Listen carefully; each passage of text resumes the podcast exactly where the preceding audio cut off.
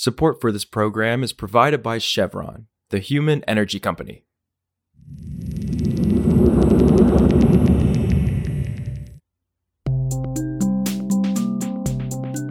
This is Politico Energy. I'm Catherine Morehouse. On Friday, California Governor Gavin Newsom released his version of a decade-long effort to transport more water from Northern California to Southern California. The final environmental review is the most significant action he's taken on the issue since he's been in office, and his plan ultimately aims to harden the state's water infrastructure against climate-fueled extreme weather. But the proposal has yet to earn local buy-in and faces strong opposition from environmentalists. So today, Politico's Camille von Kaenel on the progress and potential pitfalls of Newsom's water plan. It's Monday, December eleventh.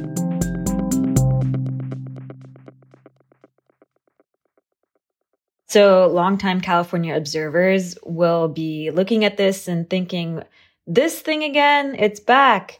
Because this is a project that's been around in some form or another for decades. The project itself would send more water from the wetter part of California and the north to Southern California, where there's more people, through the State Water Project, which is this complicated set of tunnels and pipes and aqueducts that provides water to twenty-seven million Californians. So under former Governor Jerry Brown, the project proposal was two tunnels. The project in its current proposed form would be one forty-five mile long tunnel that would take water north of the Delta and funnel it south, bypassing the Delta, and send it down further to Southern California. So why is this move by the governor such a big deal for California? It's a big deal because this project has been around a long time and it hasn't become reality because it's very, very controversial, both locally and statewide. But the people who support this project, including the water districts who would benefit from getting this extra water, kind of think that this is the only way that they'll be able to have a secure water supply in the future.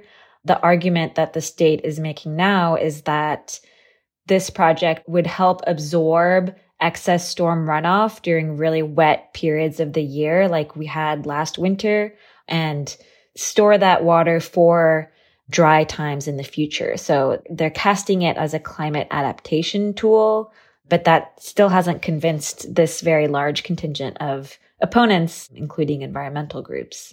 So it sounds like it is, you know, a pretty significant piece. Could you walk us through who the opponents are and why they are critical of this plan? Yeah, so environmental groups, as I mentioned, oppose the plan because it would have significant impacts to endangered fish, including salmon, steelhead, smelt. It also might has habitat impacts. And then there are the people who are concerned about their livelihoods, and that includes fishermen, anglers, and local farmers who would not get the water that they are expecting because it would be bypassing them. And then you have local communities who are concerned about construction impacts. And then bigger picture, I think that this project has the unfortunate perception of being a boondoggle, which is unpopular with everyone. The price tag is at sixteen billion dollars right now. That's the latest estimate we've had. And part of the reason why it hasn't come to fruition so far, despite decades of this being talked about, is people haven't fronted the money. There's also this interesting play where Newsom has tried to curry favor with people in the Central Valley, the really big agricultural powerhouse of the state and the nation, really. But this water would not be going directly to them. It's really more for the benefit of Los Angeles, Southern Californians. Even some of the big farming districts in the Central Valley are at most neutral about this project. So what are some of the remaining barriers or just general next steps for getting this project to the finish line? Yeah, there's still quite a lot of red tape. The just the permits that have to be granted might take until twenty twenty-six. That's the administration's hopeful timeline. Then there's construction, which if it started in, in twenty thirty, which is what the administration has cited as a potential timeline, would take twelve years. So we're still looking at decades before this project actually would be real. And then more practically, there's the money, as I mentioned. The sixteen billion dollars price tag would theoretically be paid by the water agencies who benefit from this project.